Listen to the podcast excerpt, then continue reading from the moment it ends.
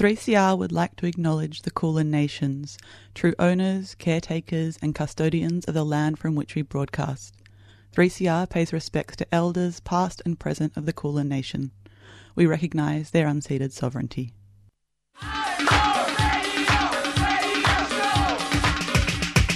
This is 3CR Breakfast. Oh yeah.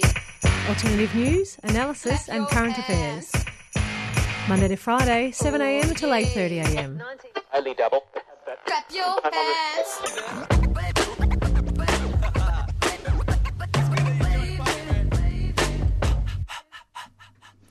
Good morning. You're on 3CR Thursday morning breakfast. It is the 29th of April and it has just gone 7:01 in the morning. Good morning, Priya, and a very very special first good morning to Malika. Good morning, Malika. Um, good morning, Rosie. It is really good to be with you. Um, Malika, do you want to say hi to the listeners? Hi everyone. I'm really excited to be here and chatting with both of you. I've been behind the scenes for a couple of weeks, so finally get to introduce my voice to the world, which is pretty awesome. Now you know what Malika sounds like, and I'm sure you will not stop hearing from her because, yeah, we're we're going to be. Um, well, today we've we've got plenty on for you, but over the next few weeks, I'm sure you're going to start hearing some interviews as well. Um, yeah, so We've got a pretty busy show as usual. Um, so, first up, you're going to hear um, an interview from 3CR's Wednesday morning breakfast. Um, and uh, Ella from Wednesday Breakfast spoke with Lizzie O'Shea in the lead up to May Day about the nature of work and what the term unskilled labour really means. Yeah, and then I spoke with Bernardo Duarte, a member of the Timorese community and one of the organisers of Melbourne Timorese Relief Fund, um, which got together recently, and we discussed the situation in Timor Leste following the catastrophic floods in early April, as well as the impact of COVID 19 over there. Um, we're then going to be speaking to Jenny Davidson, the CEO of the Council of Single Mothers and Their Children Victoria, um, and they're going to speak to us about the current Parliamentary Joint Committee on Human Rights inquiry into the Parents Next program of welfare conditionality, as well as the broader concerns about the program. And after that, we're going to be joined by one of our favorite guests, Pora Bibi, um, who is a West Papuan activist and community organizer. And Pora is going to come on the show to give us an update on West Papua and speak about an un- uh, sorry an upcoming event before the genocide, which is coming up on Saturday, the first of May, from three to nine p.m. at Collingwood Yard. So you're going to hear a lot more about that, and we really encourage people to go if you can. Awesome. And then finally, we'll speak to Boe Spearim, Akuma Mariwari, and uh, Gamilaroi Mand, who joins us to discuss his podcast, Frontier Wars, War Stories, pardon me. Um, and each episode is dedicated to truth telling about a side of Australia that has been left out of the history books. And Frontier War Stories is now at 21 episodes and is coming up to its first birthday. So that'll be really exciting to hear more about what Boe's been working on. Yeah, I'm so keen to hear about that because I think uh, the stories that Boe brings to light um, in conversations with historians um, and other people in the community who are really holding these stories um, is so so important. This is not the sort of stuff that you learn about in school, but so vital, especially for those of us who are non-Indigenous people living on stolen land, actually understanding the history of resistance in this country.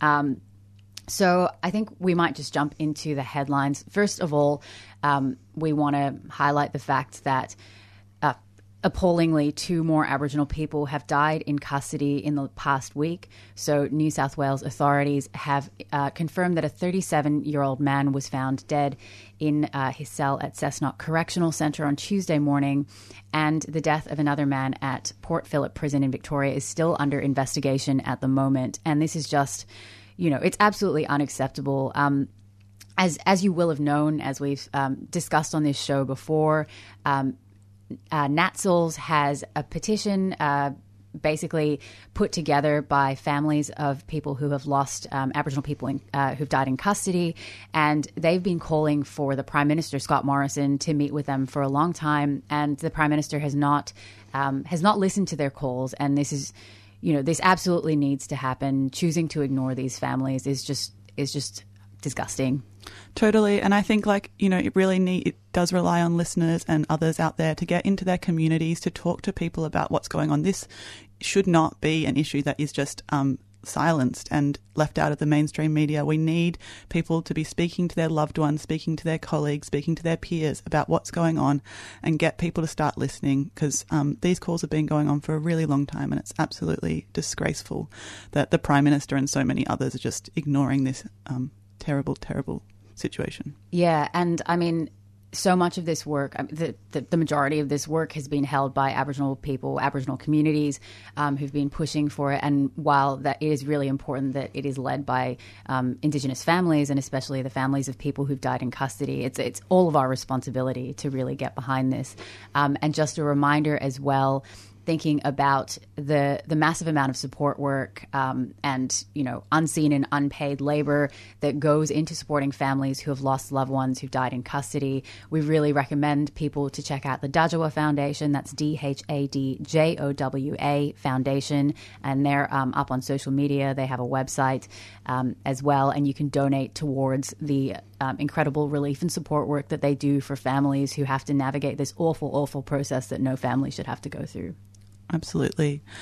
Other headlines um, that we have today so, from ABC News, hundreds of stolen generation survivors to sue the federal government for compensation. So, this is a group of stolen generation survivors from the Northern Territory who are taking their fight for compensation to the courts.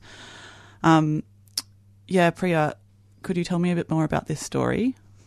Oh yes. Um, I mean, I think this is it's quite it, you know it's quite exciting to see these uh, kinds of cases come forward because obviously this compensation is so well deserved for the for the the trauma, the awful legacy of um, of being stolen, and um, this is being led by Shine lawyers. And Shine have said that the survivors are seeking compensation, basically for the hurt and trauma they've experienced, and for their loss of culture and connection to country.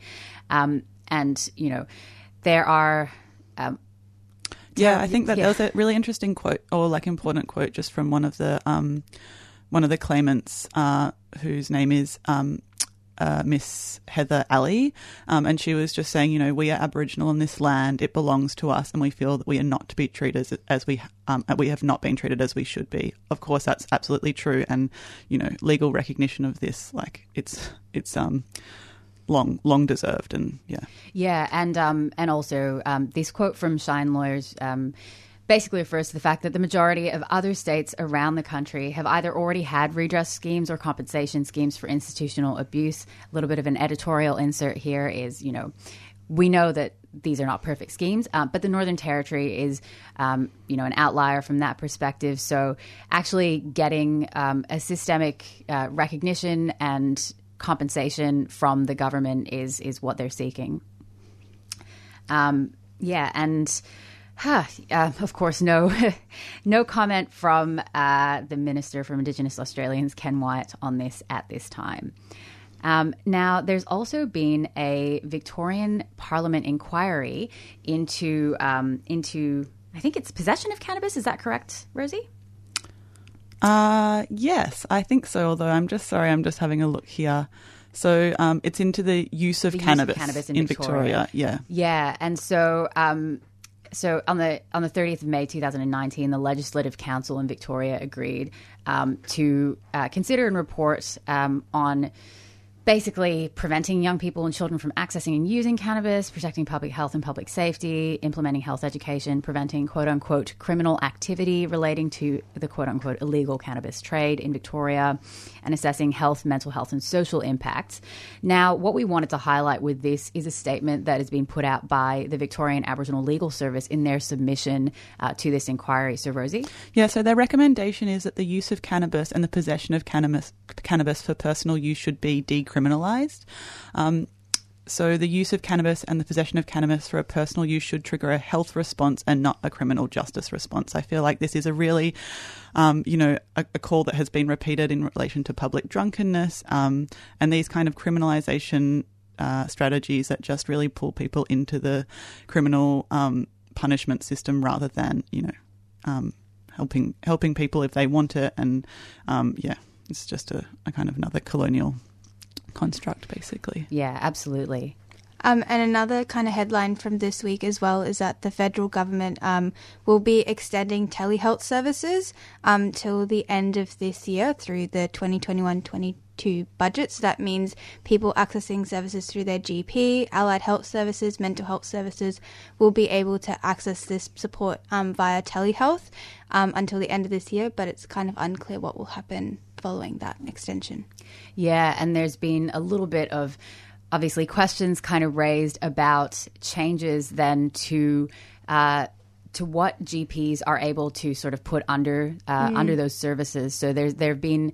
Um, in terms of people accessing telehealth services while the program itself has been extended, um, it's also a bit up in the air about the items that are going to be covered under that. So, something to look out for and to ask your GP about as well. Yeah, I think it's important to speak to your GP because I know there were rules around how, like you have to be in person at least once in the year and all those kinds of things. So making sure that you speak to your GP um, to make sure that you get that bulk bill service.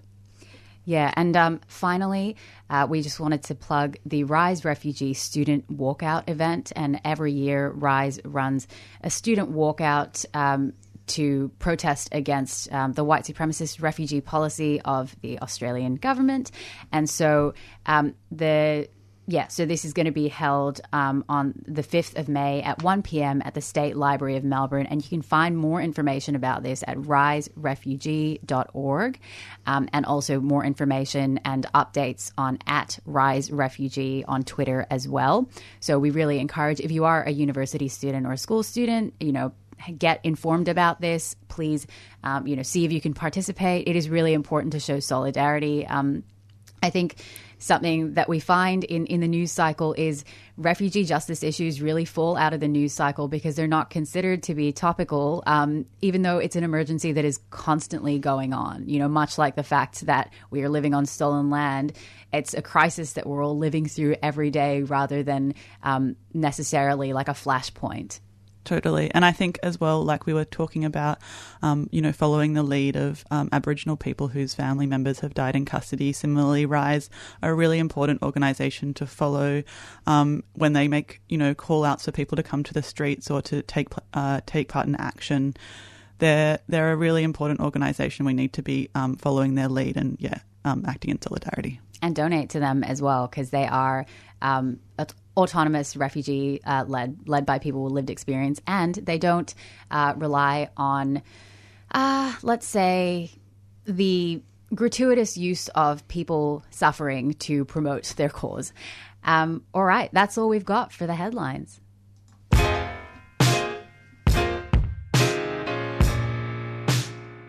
So, here you are, too foreign for home, too foreign for here, never enough for both. Ijeoma Umebinyuo, Diaspora Blues. What makes you smile and adds a spring to your step? What does it mean to belong? And how do we build a home away from home? Diaspora Blues is a show that contemplates what is and what could be. Join Busto and Bigwa every Monday at 2.30 on 3CR Community Radio. Produced, by Jan.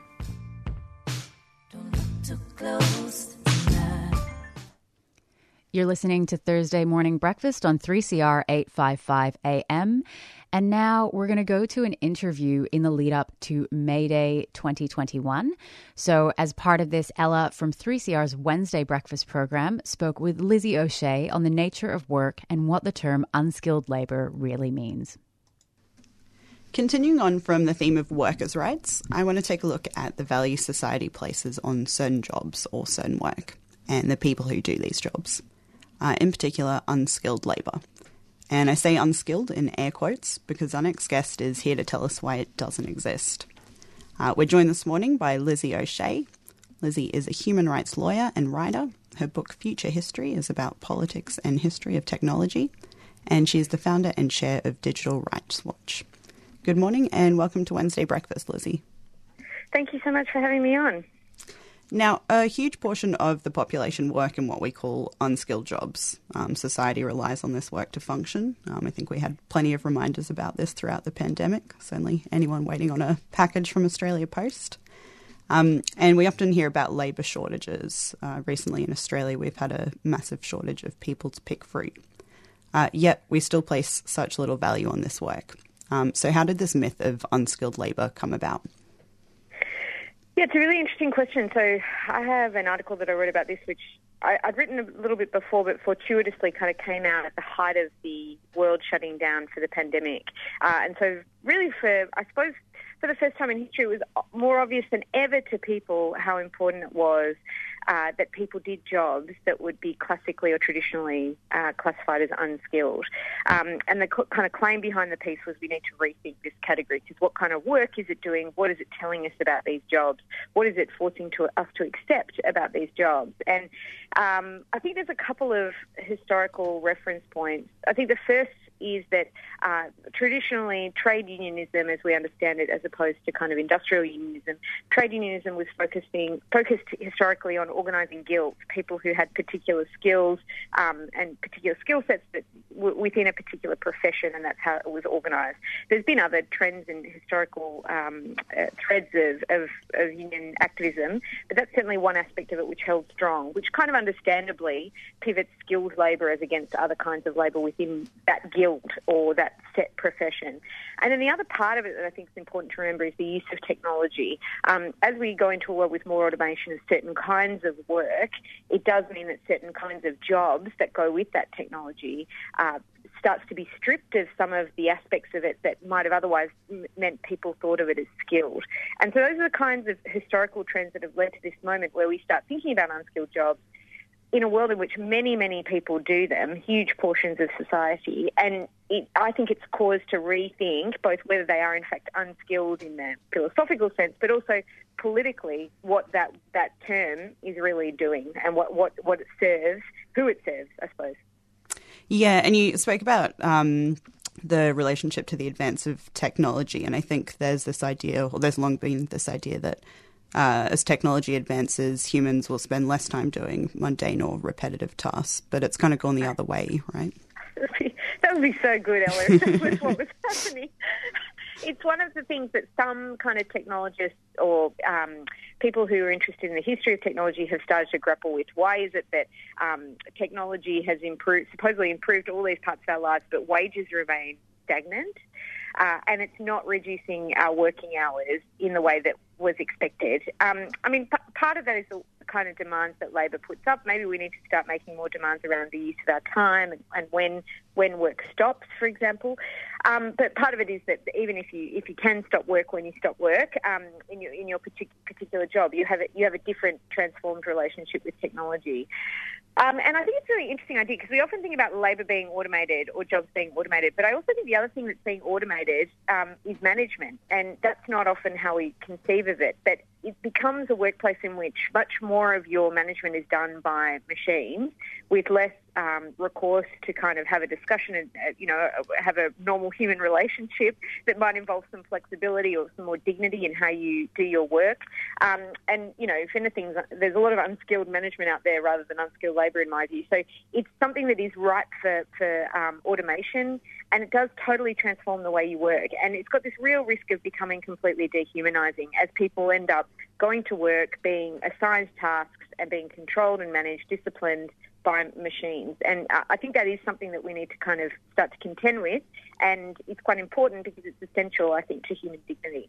Yeah, absolutely.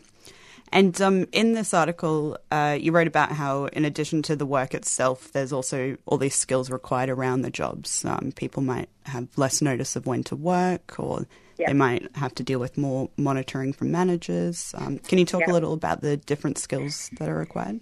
Yeah, completely. So there's, um, you know, the way that unskilled labour is or jobs have traditionally been um, categorised for kind of statistical purposes is whether you require a high school degree or um, any degree at all, a high school qualification or a degree, um, or you don't even need to graduate from high school in order to have a job. So that's traditionally how it's been um, classified, but I don't think that really gets at the qualitative difference you know, to be a, a labourer or to have a job in the hospitality industry, um, you know, in in supermarket, um, in supermarkets, in in like the fast food industry, it is a very highly skilled job. You have to do a lot of things. You have to be able to manage your time extremely efficiently. You have to be physically fit.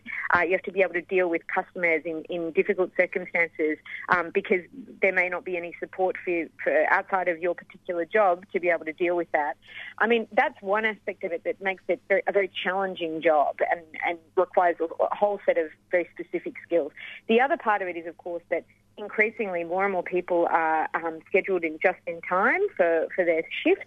They're casual labourers where they may have very little notice of when their next shift is. And so the work that's being done behind the scenes outside of the job entirely to arrange your life is kind of in, incredible. And people manage these things um, with such grace, I think, in the circumstances, um, and they still show up to work, even though they've got to work out how to care for their kids, how to care for their elderly parents, how to how to you know pick up a package, how to make sure that um, the plumber gets in, um, in a context in which they may have very little notice of when they start work.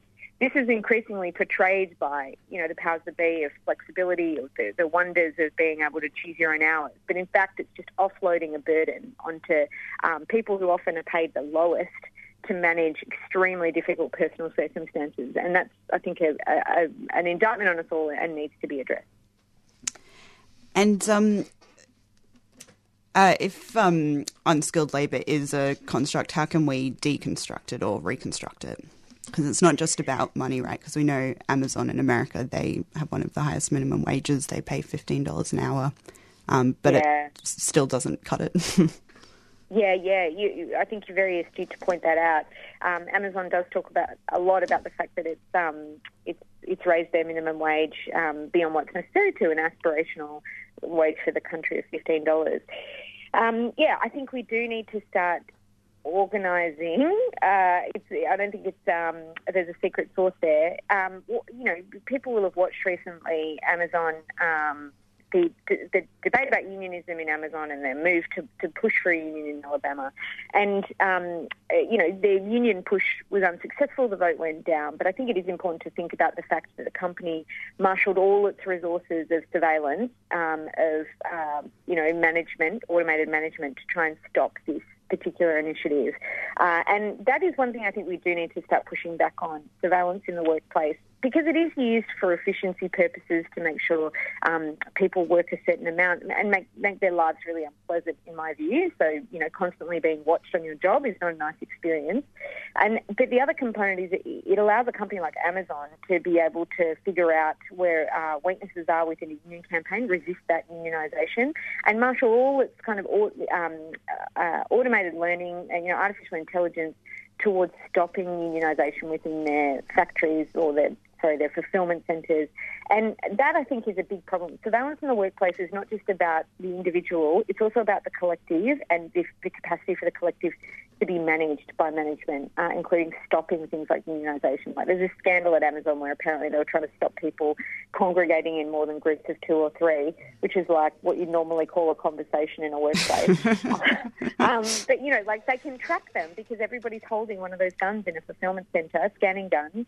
To, that gives them jobs to do. And so this surveillance capability, I think, is something absolutely unions need to get on top of and workers need to start thinking about. And the United Workers Union um, has a great submission they provided. There was an inquiry in New South Wales actually into surveillance in the workplace, and they've got a great um, submission that they made, which you can have a read if you're interested. It goes into all sorts of detail about how you might be able to use data and technology in ways that are good for workers rather than um, just about making their lives hell um, for the profits of the of management. And, and so there's lots of things that we could do to make it better. And they're a great union, I think, that are on the front foot, and I'm hoping that other unions will follow the lead. yeah, excellent. All right. Thanks so much for joining us this morning, Lizzie. Thank you so much for having me on. That was a really interesting discussion, Ella. Yeah, it's funny. Um, in an article, Lizzie writes about a unnamed call center, and I believe it was the one I used to work in. And I'm very aware of how um, monitoring can affect your psyche, and yeah, um, really changes the workplace and the way you do your work. Sense of surveillance. Yes, yeah.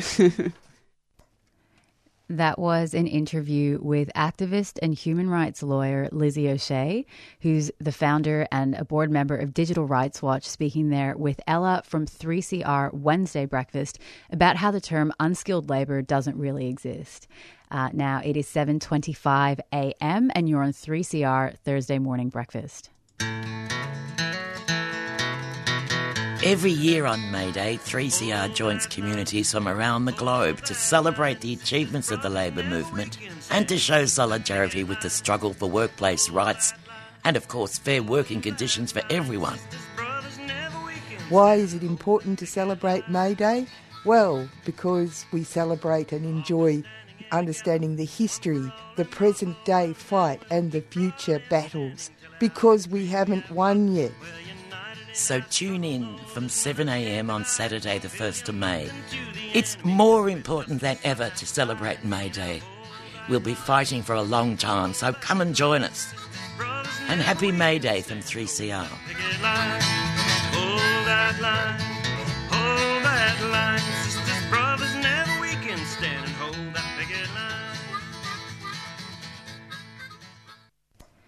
And now we're going to go into a track.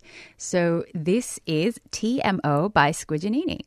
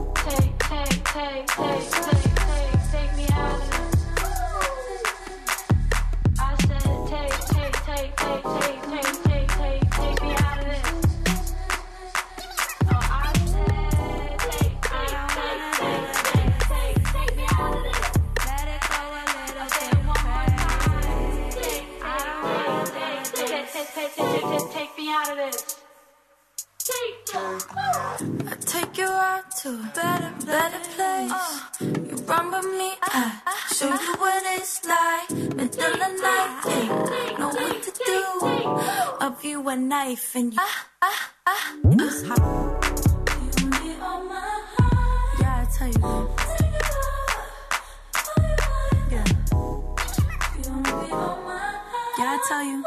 One more thing, just take me away. Take it around and take it for a spin. Uh. No, you don't. I'll take you over there. You want it real bad. Yeah, I can tell it, babe. You want it, you need it. Yeah, you can have it, babe.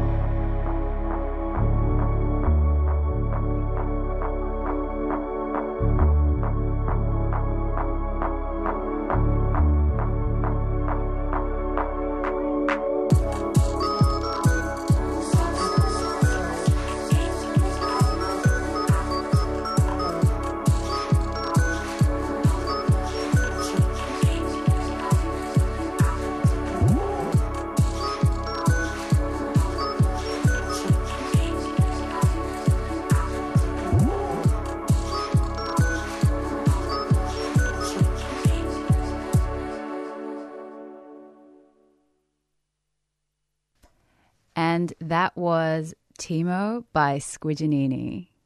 And now we're going to go into an interview that Carly did with Bernardo Duarte about uh, the situation in Timor Leste. You're on 3CR Thursday morning breakfast. Today I'm joined by Bernardo Duarte, member of the Timorese community and organizer of a recent fundraiser, the Melbourne Timorese Relief Fund. He's joining me to discuss the situation in Timor Leste following catastrophic floods in early April, as well as the impact of COVID 19. Welcome, Bernardo. Good evening. Thank you. Um, Bernardo, before I begin, uh, I just wanted to get you to introduce yourself to listeners. Good morning, everyone. How are you all? My name is Bernardo Duarte. And yes, I am a member of the East Timorese community here in Melbourne. And in terms of the community organisations, I've been involved with the Timorese community since way back in the nineties when I first started getting involved with the um, what was happening in Timor with the occupation and and then I sort of got involved in this sort of creative art side of things and art performances side of things and and with what's been happening now in Timor with the floods, um, yeah, um, yeah, we can talk on a bit more, but yeah. Yeah. so- Thank you. Yeah, so um, at the beginning of April, there were these catastrophic floods um, caused by a tropical cyclone, cyclone, and they caused massive destruction in East Timor, um, causing landslides, causing loss of life, causing the displacement of thousands of people. So I was just wondering if you could let listeners know what happened. Yes, um, yeah, just after, just around Easter time, um, yeah, as you just mentioned the date, uh, was, yeah, a very bad storm occurred in Timor, and I think the capital, Dili, I think, sort of copped most of this rain, and um, considering the landscape, Dili is really down below sea level, and it's all surrounded by mountains. So when the rain comes down, it just pours, and at that stage, just pretty much the whole of Dili went underwater, and a lot of people, um, going by government statistics, about 41 people has lost their lives, and and yeah, and uh, people have lost their houses, their belongings, and a lot of people still haven't returned home. There's no home to return to, and that's what's going on at the moment in Timor. I know that um, obviously Timor has a lot of sto- like these kind of tropical storms and floods are cu- quite common, but these floods sound like they've been really uh, absolutely terrible and worse than you know your average year, much worse. And I was wondering if you could talk a little bit about the situation there now. You were saying people don't have homes to return to. What is going on in Dili?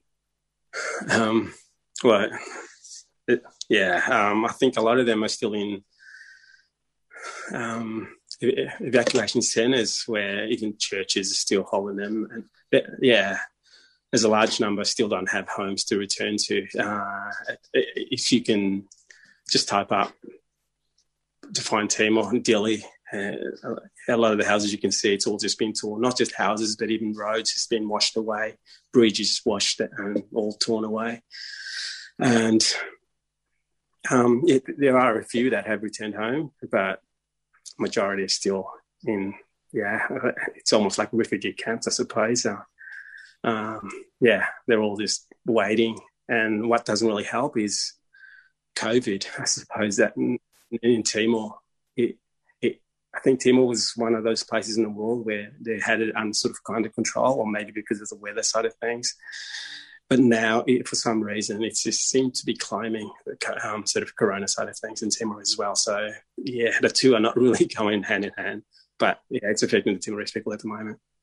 Absolutely, yeah. I saw that um, the floods when the floods did hit that Timor was actually in a lockdown due to those climbing COVID numbers. But yeah, previously it had been celebrated as one of those countries that had done really well in kind of containing the virus. But then in 2021, um, those numbers getting a bit out of control, and then the floods just kind of on top of that, absolutely, um, yeah, really devastating.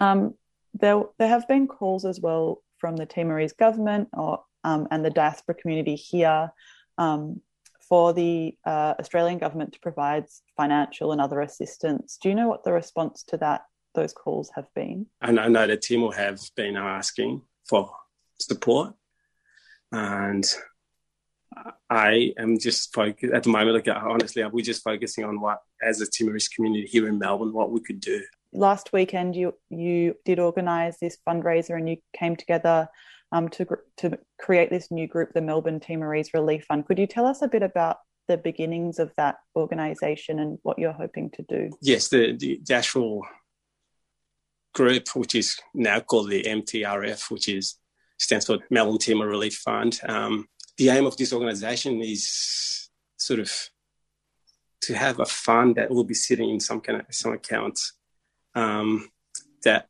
not just for this incident, the, this crisis that's just happened in Timor, the floods, but maybe in future as well. But this particular group yeah, it, it's a collaboration of all different organisations. You know, um, one of the oldest organisations that has been established here in Melbourne is um, the Timorese Association Victoria, which was established back in '75 when the Timorese first arrived here in Australia, and it was the organisation that helped the Timorese community to settle, resettle in, in, in yeah in Melbourne, and that's still going. And then the soccer club, which is down here in Endeavour Hill, it's called Endeavour United. And That also has been running since 1988. There's um, two new groups. I mean, they've been around for another couple of years also, but these two particular groups, they're sort of more of the younger generation that have are now establishing themselves and also are also trying to get in touch with their roots back into like um, who they are and what they are and uh, the first group is Halibur. They're sort of more on the sporting side of thing as well. They focus on soccer and they've been very successful in pulling, pull, bringing the Timorese soccer players together. And then there is the Timorong, who are more of a dancing and Timorese cultural side of things. And they've also just sort of joined, come together. But yeah, and then there's a, and yeah, they currently, I mean, with the Timorong, they've taken part in uh, the Womack Festival in Adelaide. They've um, went to help the Mobere Timor, the the group that came from Timor, who made up the um, the Timorese veterans, and um, yeah, the Timorongs went to support them, and yeah, so. And then there's the Melbourne East Timorese Activity Centre, and that, as we spoke before, they normally have dinner once a month, and that project has been running since to, the early 2000. It, it, all came about it's just to help with the asylum seekers back in those days, or just to help ease their minds instead of them stuck in their little houses in those four walls. Just bring them out, and yeah, so it's, it's sort of a yeah mental game side of thing to ease them into yeah not to worry about what their situation back in those days it just sounds like yeah from what what you've been saying that um you know the Timorese community here it is very like connected and very strong and um also very still very much connected to Timor and to you know many people have family and loved ones back home yes we are we are very connected um um, and the individuals that took part. And I mean, it wasn't just the organisations, but there were also the Timorese business individuals that help support in terms of all the different um, equipment that was required for that event. Um, yeah, everybody sort of pulled in together, and yeah, it was a really big team that came together. It wasn't just a different organisation, one organisation, but it was, it was pretty much the whole community, not just down here in southeast, but also up from the north. And that's where, yeah, a lot of people sort of came down on the night as well. But a lot of people, yeah, helped out yeah, yeah, financially as well. I think that's what everybody did. Yeah.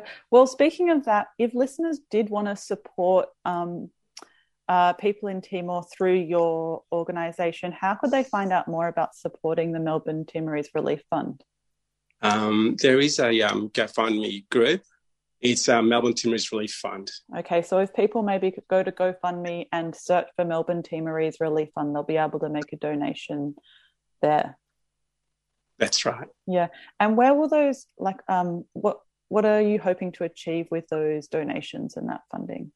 Okay. Um with the donations, um at the moment with this flood, what we intend to do is um we've got people on the ground that we are constantly in contact with and also we are trying to find out exactly what is that it needed and and then from there we yeah we sort of we still got to meet on a bit later on, actually, um, in regards to how to what's the most important things that people on the ground will need. So we are also talking to not just individuals in, in Timor, but also different organisations to see what's the best way to do it. What our aim is to, with the funds, we'll probably channel to the people, the organisation in Timor, and then we sort of tell them what is required. So it'll be get you know purchased over there uh, for those people in Timor. Yeah, so important as well to have like community running those fundraisers and thinking like you're in contact with people on the ground rather than just giving to big agencies. I think it's really good to see people giving to um, yeah locally organized people from the community who actually know what's needed and are listening to folks Exact- over there. Exactly. Even the community out here as well, they, they, they like to see it go straight down to to the ground, you know, and, that, and that's the reason why the health community sort of came out on Saturday night is because they really felt and they really believed that um, we could help in, in that sense, but they wanted to go somewhere that will reach the community on the ground in Timor. Yeah, absolutely. And Bernardo, is there anything else um, before we wrap up that you wanted to share with listeners about the situation um, in Timor or other events that you might be organising? Yes, in Timor at the moment, um, it, it, it is a very tough situation in Timor. Um, the, the, the, a lot of them are still in, well, the whole of Timor was still on lockdown for COVID. And as we sit here, I can see the images of Timor. Um, it, it's a lot of the roads, there's just, there's no roads left, and it's just, it's like dirt. And, and, and that's something that we still got to yeah, I don't know how much we can help from here. Like we're so far away from Timor and, and being in Melbourne as well, just makes it twice as hard. Um, if we were up and down, it'd be a lot easier. Just, I don't know, it'd be a lot easier. But um, but yeah, Timor at the moment, we love to have our friends here in Australia to help support in whatever ways they can. Um, from our point of view, we did not really want to people donate material because it's a long way to get to Timor and to put in a container. It's going to take you months and months.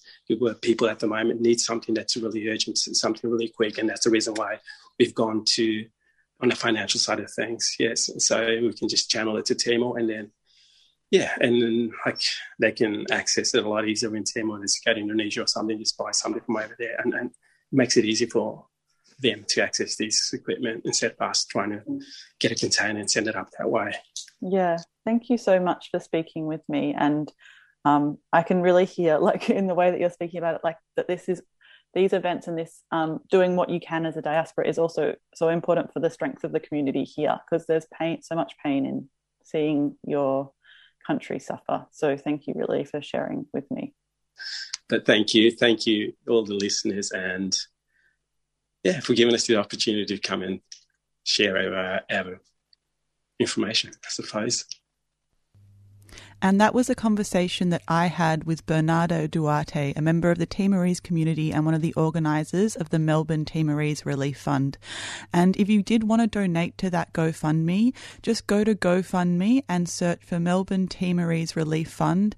Um, they've they've got a, a, an aim for twenty five thousand dollars, and I think they're about halfway to that target. So please do consider going to um, GoFundMe and searching Melbourne Timorese Relief Fund and giving what you can because the situation in Timor is really dire at the moment.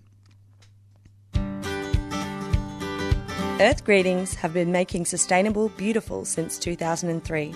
Their 100% recycled cards, plastic free stationery, and earth friendly gifts are made in Australia with the lightest possible planetary footprint. Shop online at earthgreetings.com.au or at one of over 500 stockists Australia wide. Earth Greetings is a 3CR supporter. May Day is your day, it's Workers' Day. This year we celebrate May Day with three events. The eight hour memorial event opposite Trades Hall at 5pm on Thursday, the 29th of April. Then there's the International Solidarity event straight after that at 6 o'clock. And then the March Through the City, which is the big event. So please join us on Sunday, May 2nd, Lygon Street between Queensberry and Victoria Street at 11 in the morning. There'll be various activities and speakers and, and singing and music. Assemble at 1 o'clock and we march off at 2 o'clock around town. Come back for the speakers platform. It'll be a solidarity platform for Melbourne workers to give their solidarity to workers in other parts of the world and the country. And we look forward to seeing you there to celebrate May Day with us. And it is just coming up to 7:45 in the morning on 3CR Thursday breakfast. And now we are joined by Jenny Davidson, who is the CEO of the Council of Single Mothers and Their Children Victoria, who's going to speak with us about the current Parliamentary Joint Committee on Human Rights inquiry into the Parents Next program on welfare of welfare conditionality as well as some broader concerns around the program. So Jenny, thank you so much for speaking with us today. I'm delighted to be here, Priya. Um, so, I guess before we jump in, uh, could you tell listeners a little bit about uh, the Council uh, of Single Mothers and Their Children Victoria? Sure. So we were formed over 50 years ago by unwed mothers who were fighting to keep their babies in a system that forced most children, who, who, most women who became pregnant out of wedlock to either get married or really give their babies up for adoption. Um, and so things have changed a lot in 50 years, but the thing that's remained the same is that um, single mother families are the poorest family structure in Australia, and there continues to be um, social and financial um, discrimination. And we provide practical support to single mother families in Victoria, and we advocate for change at a state and federal level. Yeah, absolutely. And so important, especially in the context of what we're going to talk about today, which is uh, the Parents Next program. So, for listeners who aren't really familiar with how that program works, um, would you mind providing a little background on it? Just, um, just uh, before that, contextualizing the fact that it is, you know, one of those mutual obligation programs. So, if people are familiar with uh, with things like Work for the Dole, this is a, a similar principle. That's right. So it's a work readiness program. It's mandatory and it targets families from when the youngest child is six months old. That's just about to increase to nine months. A very, very young child. Um, these are often families um, with other children as well. They're juggling a lot. Um, and the families get pushed into the program when they're identified as at risk of wel- welfare dependence. So, for example, they're early school leavers um, or they've been on benefits for a number of years. Um, and they have to they have to go through certain obligations, show up to meetings and, and, and attend agreed activities in order to get benefits that are parenting payment single and couple. It's large, it's many, many single mothers. Um, and many Indigenous communities have been targeted. But the, there are many people out in the community who are getting the same benefits without having to tick any extra boxes. Um, and it was expanded nationally in July 2018. We really fought to try to get the program improved, and we've been fighting ever since to try to get it stopped, improved, less punitive. Yeah, definitely. And um, I recall, I think um, Shepparton in Victoria was one of the early trial sites. Is that correct? Yes, Shepparton is a city that gets a lot of these programs pushed onto it, and this is one of those. Yeah. Yeah. And I mean, you know, you mentioned uh, that it was rolled out nationally. There was initially an inquiry uh, in 2019 um, into Parents Next. And I know there were a lot of issues raised and, um, you know, some significant committee findings there, but we're on to a second inquiry. So could you just briefly recap some of the issues that were raised in that very first inquiry into Parents Next and the broader rollout? Oh, the broader rollout was rife with issues. I mean, there was there were um, they were crossing privacy lines. They, you know, parents were being told they needed to. Um, that part of their plan for work readiness was to take their children to swimming lessons. Then the um, people working for um, job active, uh, sorry, for Parents Next providers, who are private companies that have a contract with the government, same as the job active um, system and often the same providers, um, they could call up and see, have you taken your child to swimming lessons? Have you taken your child to, to story time at the library? So they were breaching people's privacy about being on benefits. They were, you know, making medical appointments for people. People were getting forced into the program and not be able to get out. So even women that were on maternity leave would get pushed into it. And then they, there was no way to exit people when they got pushed in by, by error.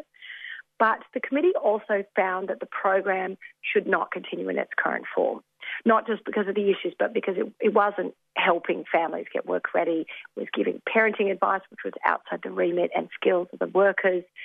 Um, and the government then went into caretaker mode just weeks afterwards um, for the federal election, and so very few changes were made. Yeah, and I think um, you know while there had been a, a, bit of a suspension of some of the mutual obligations activities over, um, you know, the beginning of the pandemic hitting Australia, um, obviously these are these are back in full force now, and there is a new inquiry by the uh, by the Parliamentary Joint Committee on Human Rights, and there's a specific sort of focus on human rights in this inquiry. So, um, what prompted this inquiry, and what are some of the new concerns um, that are in this, which uh, which has a, a submission date by by the fourth of May? So the Standing Committee of Human Rights has the right to call an inquiry, and they were concerned about breaching our international obligations around the rights of the children, uh, rights to social security, particularly um, around concerns that fam- um, how families are surviving if payments are cut off or reduced. So the way that um, the program works is that if you miss an appointment, um, you you can have your payment suspended. They've now they've now again changed that system to ease a little bit, where you get two days notice before suspension happens, and your payment is suspended until you re-engage with the program. Now that can mean that if you re-engage before your your fortnightly benefit is due, that you don't actually lose any money. It can just be extremely stressful, but it can also mean that your payment doesn't happen. Your your um, you know, and all of your payments that you've got set up from your bank account, like your rent, don't happen. It can threaten your housing, um, and people can actually have their payments cut off for non-participation, and then these families for whom that's their only benefit, they're in the program because they have no other form of income, then they're left with small children and no means to feed or house them. Yeah, it's it just seems so um, counterintuitive. You know, a lot of these a lot of these uh, inquiries into these punitive social security programs that uh, happen on the basis of, of human rights and the, the sort of explanatory memoranda that are published alongside bills to expand these programs often refer to the idea that it is reasonable and proportionate to to restrict people's access to social security in this way. But clearly we can see that there is an infringement on you know the the, the rights of um, families and, and children in particular to to actually survive well, that's right. And they, you just push families into survival crime or um, whatever, you know, payday loaners, um, ba- basically into much worse situations. Um, and of course, there's also a racist aspect because it targeted one part of the program targeted Indigenous communities, and their intent there continues to be high levels of Indigenous participation, which again, this is forcing people to have to go through a whole bunch of um, obligations to get benefits that are basically just your normal social security net payments for people who are raising small children and need financial assistance to do that. Yeah, and I mean something that that is sort of a concern across the board with these with these programs that uh, that sanction people for um, quote unquote failing to meet um, particular obligations um, set by you know Services Australia Department of Social Services.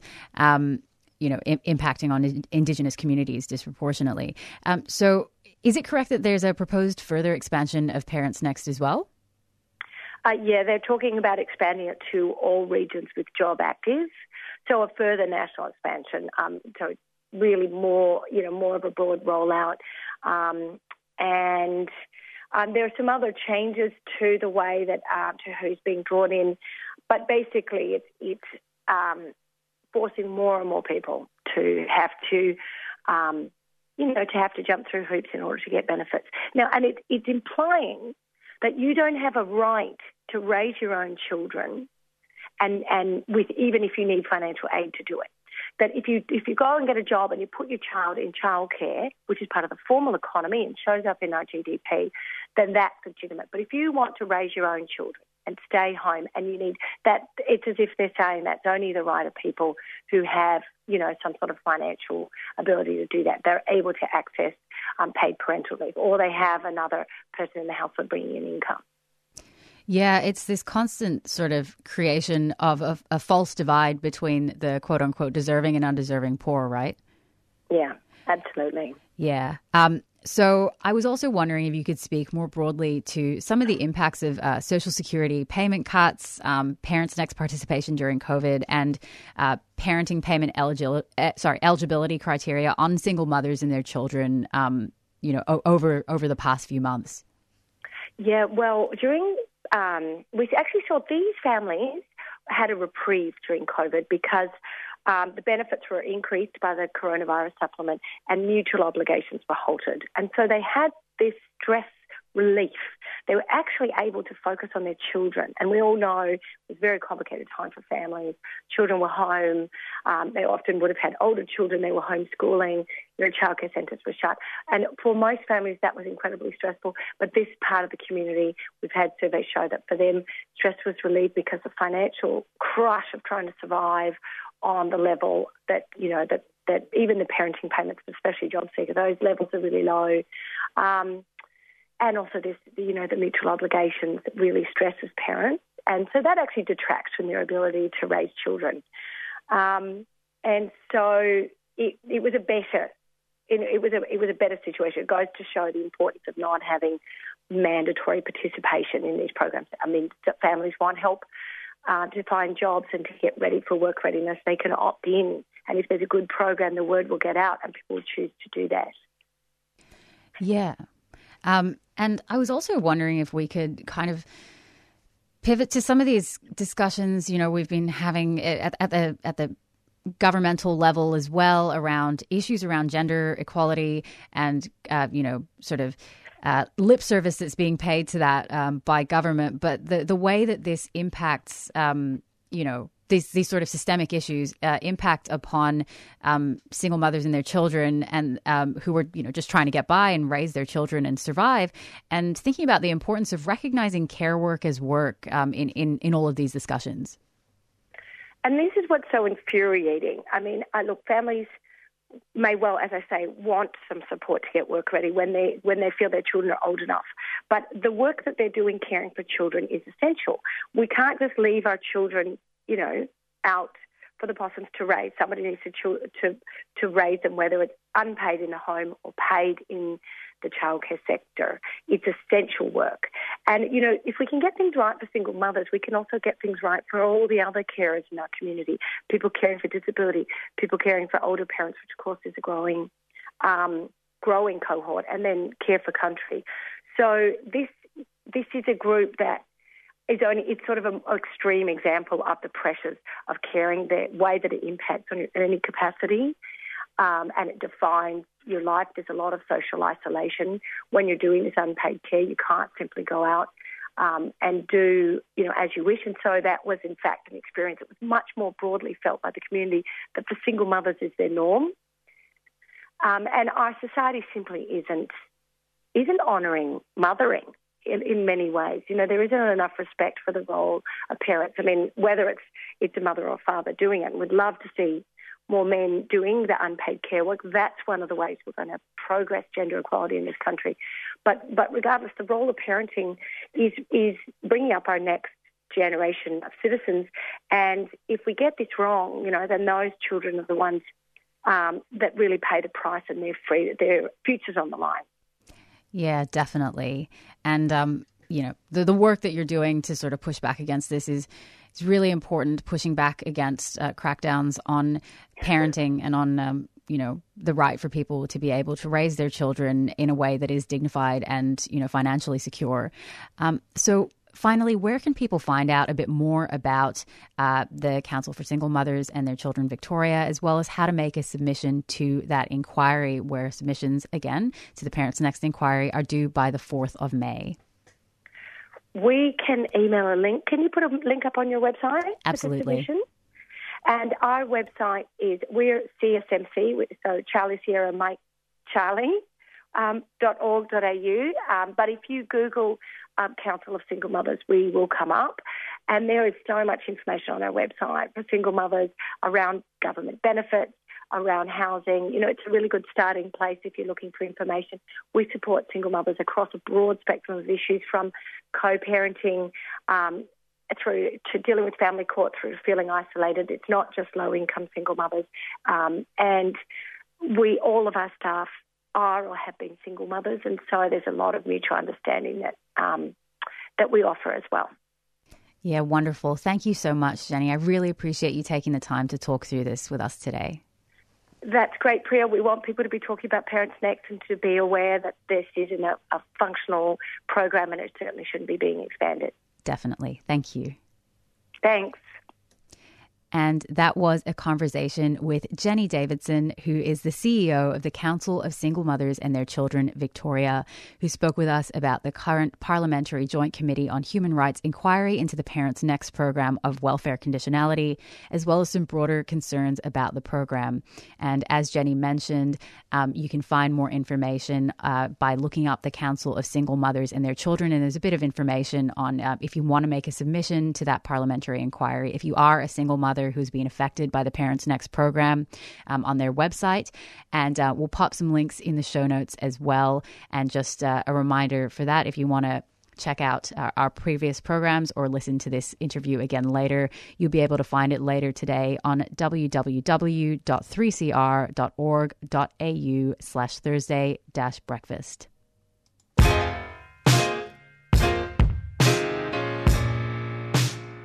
So, here you are, too foreign for home, too foreign for here, never enough for both. Ijeoma Umebinyuo, Diaspora Blues. What makes you smile and adds a spring to your step? What does it mean to belong? And how do we build a home away from home? Diaspora Blues is a show that contemplates what is and what could be. Join Busto and Bigwa every Monday at 2:30 on 3CR Community Radio. Produced, Produced by Jan.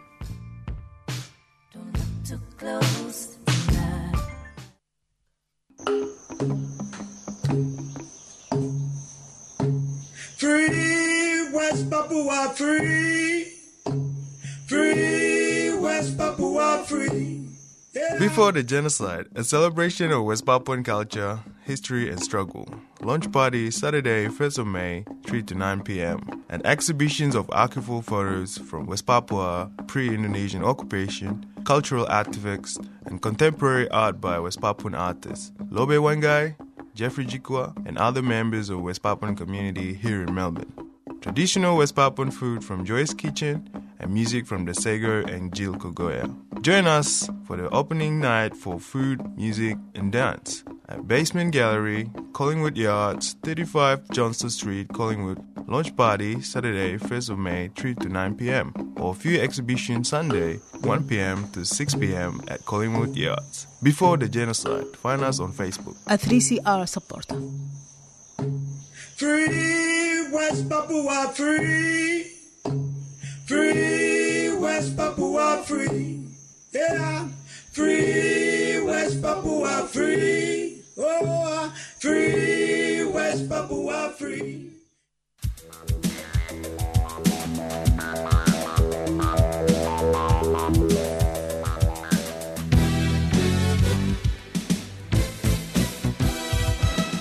Hi, I'm Jeffrey. I'm Alphonse. I'm Erwin. And we, we are, are, from, the Voice of West Papua. Tuesday 6.30 until 7.30 p.m. News and music from West Papua.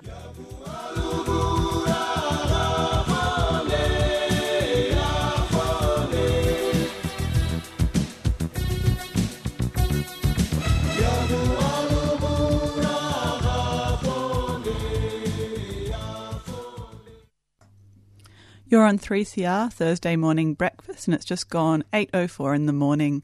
This morning, we're joined by Poro Bibi, a West Papuan activist and community organizer, who's joining us to discuss um, or give us an update on West Papua, and also speak to us about an upcoming event before the genocide. Welcome, Poro Bibi. Hello. Awesome. Good morning. Good morning. Um, before we get on to talking about that amazing event that's coming up, yeah, we did want to get you to give us um, an update on what's going on in West Papua. Uh, of course, the genocide and you know invasion and occupation has been going on for a very long time, but recently President Widodo of Indonesia has ordered this crackdown. Could you tell us a bit about what's going on right now? Yes, yes. So, um, but I'm talking on behalf of myself firstly, and what I've seen so far with the whole strategy that um, Indonesia's been planning is, uh, um, it's it's uh, they're trying to perfecting the attack to truly diminish um, West Papuan people, especially the people from um, the Highland region. So at the moment, there are four different village um, people that come from um, a place called Tegelobak and Misimaga and Efesusu and Upaga that fled from their village to another two um, close village because there are um, airstrike happening by the Athenian military, and this is happening due to the retaliations of the murder of the um, the intelligence Indonesian intelligence chief intelligence in West Papua uh, by the West Papua Liberation Army, and uh, during the same period there was uh, a big conversations and uh, also a meeting by the Indonesia Anti-Terrorism Agency to categorize our Liberation Army as um, as a terrorist.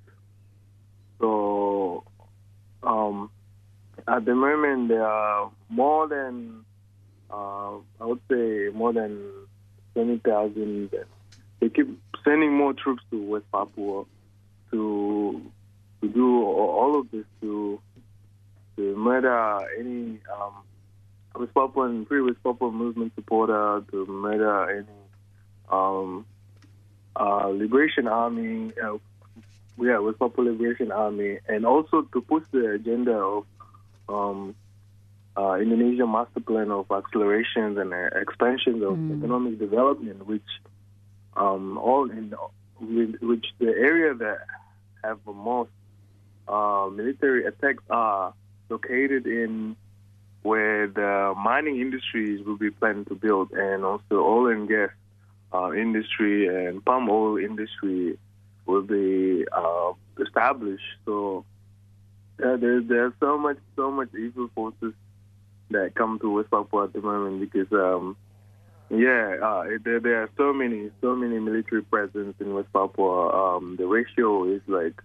uh, 15 over a thousand West Papuan populations, and more and more and more uh, military has been deployed from uh, nearby province of Indonesia like Sulawesi and Kalimantan and Java, and um, with any reason. So at the moment there there is um uh PON, um, Pekan Olahraga National is like um Indonesian inter-provinces uh national sport that been held in West Papua, and due to that they sent 500 military, and they say um it's for a safety um reason, and uh, this is not um eh, eh, like this is this is not eh, this this is not um it, it's not what do you call it uh something that you need to bring a military or it's Yeah. not like a war um yeah it's just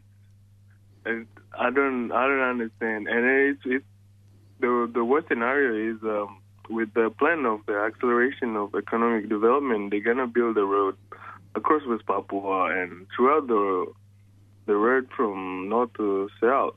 They're gonna build military bases that which is hard for West Papua people to seek asylum to Papua New Guinea. And yeah West Papua will be turned into a little little cage or uh, I would say Pacific Palestine, Palestine, Palestine. So, yeah, it's, Yeah. it's, it's really, it's really scary what's happening with Papua at the moment. Yeah, definitely. And I mean, the push to kind of um, to kind of classify the independence movement as a terrorist movement is is really scary. You know, the the kind of uh, powers that that will, you know, obviously the, the government has been acting with impunity anyway, but um, you know, the the kind of false, you know, sanction that that will give them to then crack down even harder is is really terrifying.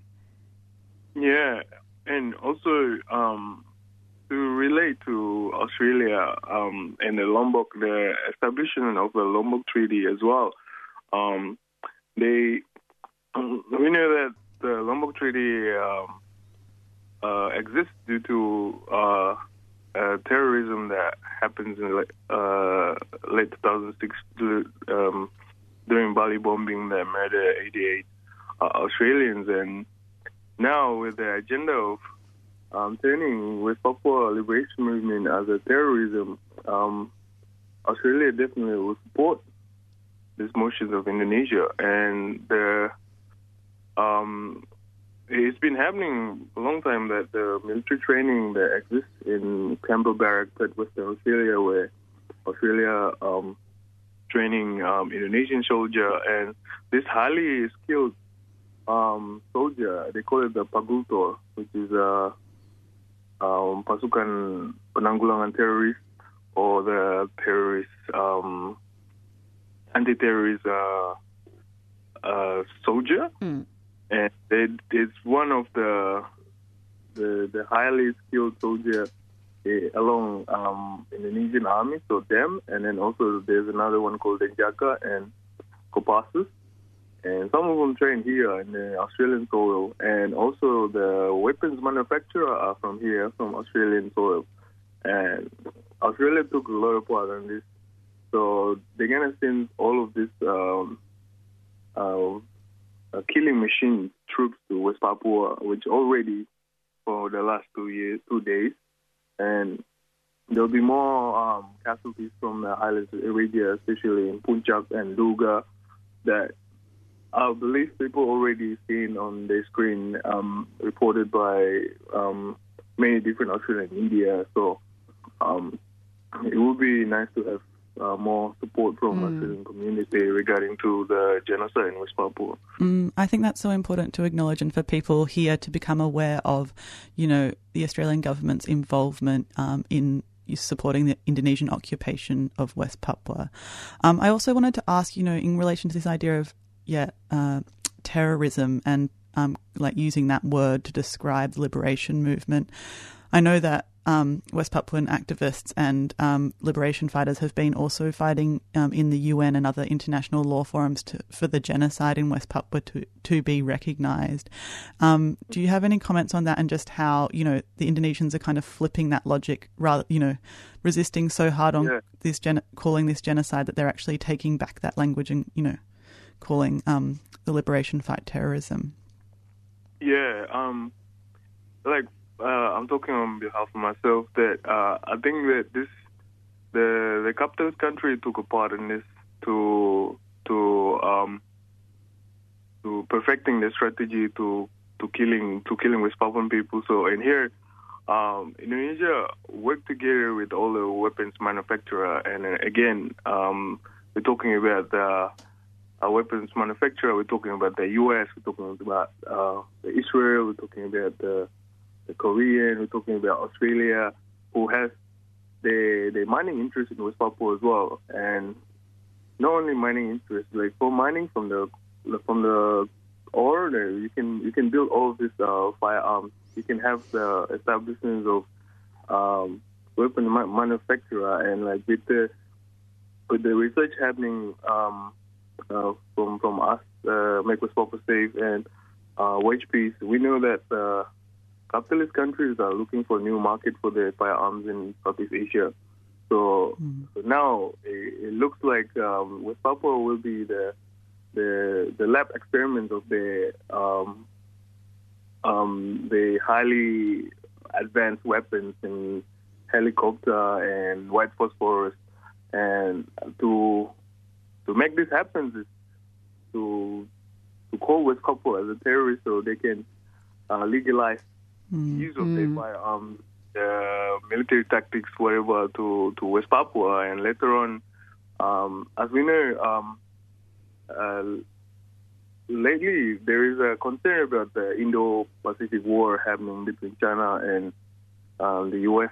and it's brought up in the, in the in the in the Parliament in Australia. So, and also, um, what else? Uh, uh, West Papua, uh, ULMWP declare of the help from China if they want to support our liberation army. So I feel like uh, this the terrorism label is, is more into the capitalist interest to legalize the the yeah the Yeah. the use of firearms to sell their guns and weapons in West Papua.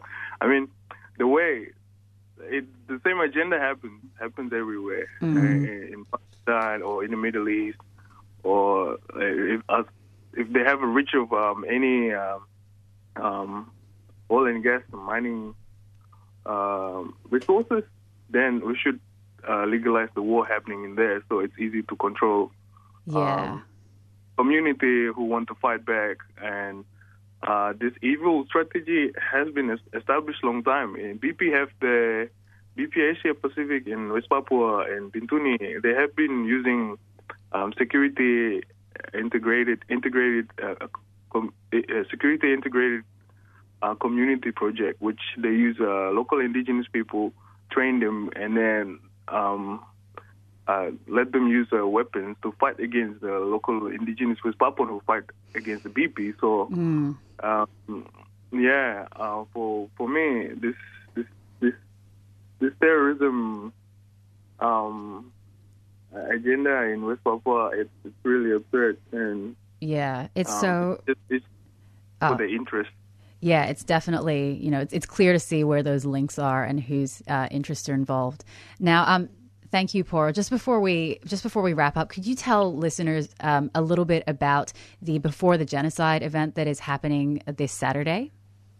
Yeah, yeah. Thank you. Um, so we we found out uh, an archi- archive from the Dutch American um, expedition, 1926. So um, it's from a Green family that used to be working as a nurse and educator in West Papua and fled during the Indonesian um, military invasions in West Papua, and they brought all of these different archives um, that contain um, our our traditions and um, pictures of uh, houses and the lost the long gone patterns and um, our traditional uh, weapons and also um, weaving a lot of weaving photos and yeah we we're planning to do uh, exhibitions on uh, Collingwood Yard this weekend um, Saturday and Sunday so it start um, three o'clock. We'll launch it in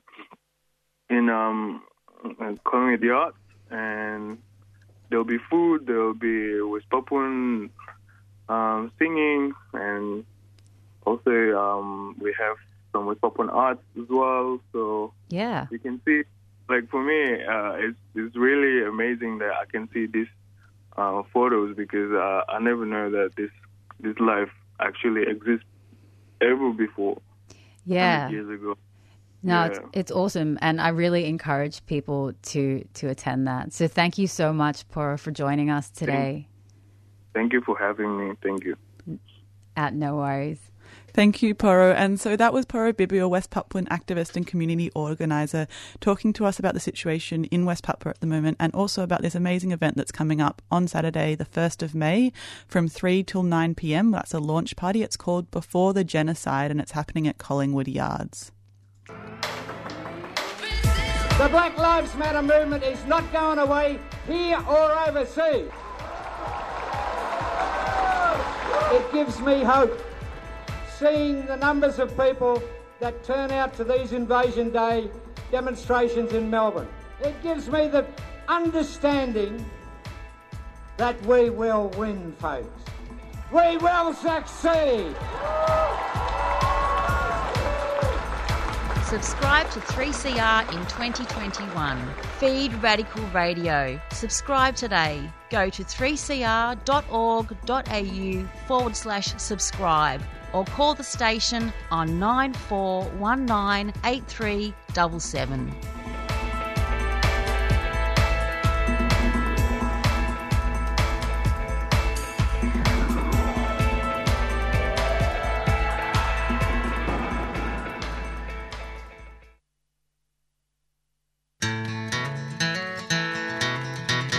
Every year on May Day, 3CR joins communities from around the globe to celebrate the achievements of the labour movement and to show solidarity with the struggle for workplace rights and, of course, fair working conditions for everyone.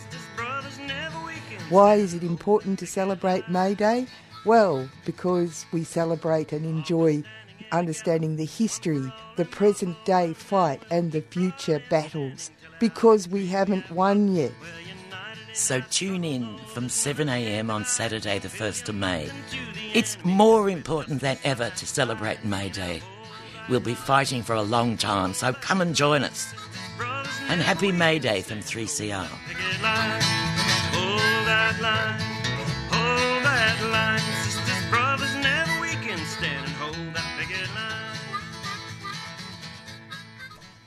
And it is just coming up to 8.20 in the morning on Thursday breakfast, 3CR 855 AM.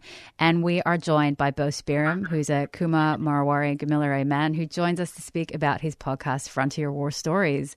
Hi, Boe. How's it going? Good morning. How's it going? Well, thank you. Um, it's really good to, to chat with you. And um, congratulations on the one year anniversary of Frontier War Stories. Yeah, thanks, thanks. Yes, definitely um, an achievement within itself. To uh, Hi, all. Sorry, we had a couple of technical difficulties there, um, but we, uh, but we're on the phone with Boe Spearim. Um, Boe, are you there? yeah, I'm here. Sorry about that. I disconnected my headphones and Nah, no worries. I turned off my Bluetooth. Um, so, um, maybe if you could just tell us a little bit about um, how the, the idea for the podcast Frontier War Stories formed and some of your favorite things um, over the first year. Definitely. So the idea to do anything in regards to the first 140 years of, of settlement uh, of the of the conflict and resistance in the first uh, 140 year period uh, really came from this comic book by Gord Hill uh, called 500 Years of Resistance. He's a native uh, brother from from Canada, uh, from I believe the West Coast, and yeah, he, he has this amazing uh, comic book that talk, talks about uh, indigenous resistance in the Americas from 1492 till maybe the 2000 to not till the early to mid 90s, and it just uh, like each page sort of you know page and a half sort of covers different sort of insurgencies and, and resistance from from indigenous folks, and it was really inspiring. And I never knew how I was going to do it, but I always knew that I wanted to do something of this nature. At the same time, uh, in 2013, I just started radio the year before, and it didn't really click to me to, to sort of do a podcast um, uh, then. well. And if I did, I don't think I'd be ready for it, uh, Mhm. or I don't think it'd be up to par to where it uh, is at the moment. But yeah, that's sort of the inspiration of the podcast. And some of the interesting things that I learned from it was uh, the episode with Christy Harman, where we talked about um, Aboriginal convicts and also Indigenous convicts from different parts of the British colony around the world who came here. Who, you know, essentially, it was, a, it was a death sentence. You know, if they got caught participating in frontier conflict, they were put on a ship and they were brought to the penal colonies here in Australia, and in particular, I think it was Tasmania, and they lived there the rest of their lives. You know, uh, on these islands. Um, you know, talking with um, Associate Professor Lindley Wallace about Native Mounted Police and, you know, the, the 50 year brutal history uh, of the Native Mounted Police. And if nobody knows, like, um, over a 50 year period, they estimated about 100,000 Aboriginal people died uh, from uh, massacres and from conflict with the Native Mounted Police. Um, historian and, you know, uh, frontier sort of conflicts OG, um, Henry Reynolds characterizes uh, the Native Mounted Police as one of the most brutal um, organizations in, a, in Australian history. Um, and everywhere around the country, except for WA or parts of WA, they didn't have Native Mounted Police, but had something similar where they had like an Aboriginal person who was expertise on country and, and, and was a crack shot and Mm. uh, and could ride horses as Yeah. well. Uh, that's, the, the funniest thing about that there, that's the story of Jandamarra, I believe, in his early life before he uh, switched up and, you know, um, started fighting for his people. he was sort of an offsider of a of a police officer, uh, I believe it was. Uh, yeah. Yeah, it's. I mean, there's just so much um, in this podcast. It's, it's so interesting and so important for everybody to, to sort of listen to. This is not the kind of history you get in history books. So, Boe, where can people um, listen to the podcast? Definitely. So people can uh, initially sort of listen to it on Podbean. That's sort of the platform that uh, I uploaded to, and that's the home. But people can listen to it on all streaming platforms like Spotify, Apple Podcasts, um, and, and, and all these other uh, streaming platforms that are out there as well.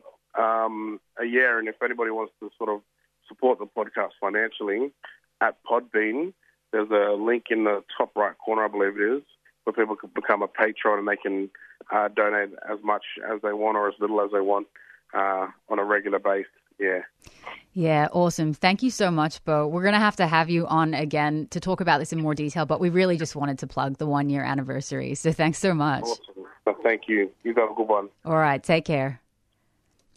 And uh, that was Boe Spearim, who's a Kuma Marawari Gamilaroi man, who joined us to speak about his podcast, Frontier War Stories. And each episode is dedicated to truth telling about a side of Australia that has been left out of the history books. Frontier War Stories now has 21 episodes, and on the 28th of April came up to wait, is that today? 29th. No, it's the 29th. Yesterday came up to its first birthday. We really encourage people to go listen to it. Um, you're going to learn a whole lot. I have a lot of catching up to do, and I'm sure there's going to be excellent stuff to come. And uh, now we are coming up to the end of the show. So that's all we've got time for today. But do we want to go through a quick rundown of what we had? I think a quick rundown sounds good. So, first up, we heard a segment from Wednesday Breakfast. Yep. So Ella from Wednesday Breakfast spoke with Lizzie O'Shea, who's an activist and human rights lawyer and the founder and board member of Digital Rights Watch, uh, on why the term unskilled labor doesn't really exist. And then I spoke with Bernardo Duarte, a member of the Timorese community and an organizer of the Melbourne Timorese Relief Fund, about the, the floods in Timor Leste and um, how people can support. Uh, We then heard from Jenny Davidson, the CEO of the Council of Single Mothers and Their Children's Victoria, who spoke about the next um, the next current Parliamentary Joint Committee on Human Rights inquiry into the Parents Next program of welfare conditionality, as well as the broader concerns about the program. And then I spoke, oh, me and Priya spoke with Poro Bibi, a West Papuan activist and community organiser, about what's going on in West Papua, but also about the amazing event before the genocide coming up this Saturday, the 1st of May. Yep, that's from 3 to 9 p.m. at Collingwood Yard, so definitely check it out. And finally, I spoke with Boe Spearim about uh, the Frontier War Stories podcast. So thank you so much for joining us today on 3CR Thursday Morning Breakfast, and we'll catch you next week. Bye. Have you heard it on the news about this fascist thing? Evil men with racist views spreading across the land. They're pulling on the boots in Brazil and wiping off the eggshells in Moorabbin. Fascism's on the march, and we say, yeah, nah. Yeah Nah Pasaran is a new weekly program on 3CR dedicated to tracking this rise in Australia, Aotearoa, and all around our increasingly warm little globe. Every Thursday at 4:30 p.m., we'll be talking to writers and fighters about some angry blighters.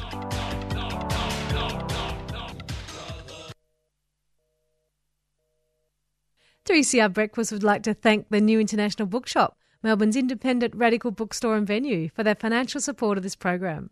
You can find Nibs in the basement of Trades Hall in Victoria Street, Carlton. And while you're there, check out Radical Coffee, a worker run cooperative cafe in the courtyard. Keep up to date with upcoming events at nibs.org.au.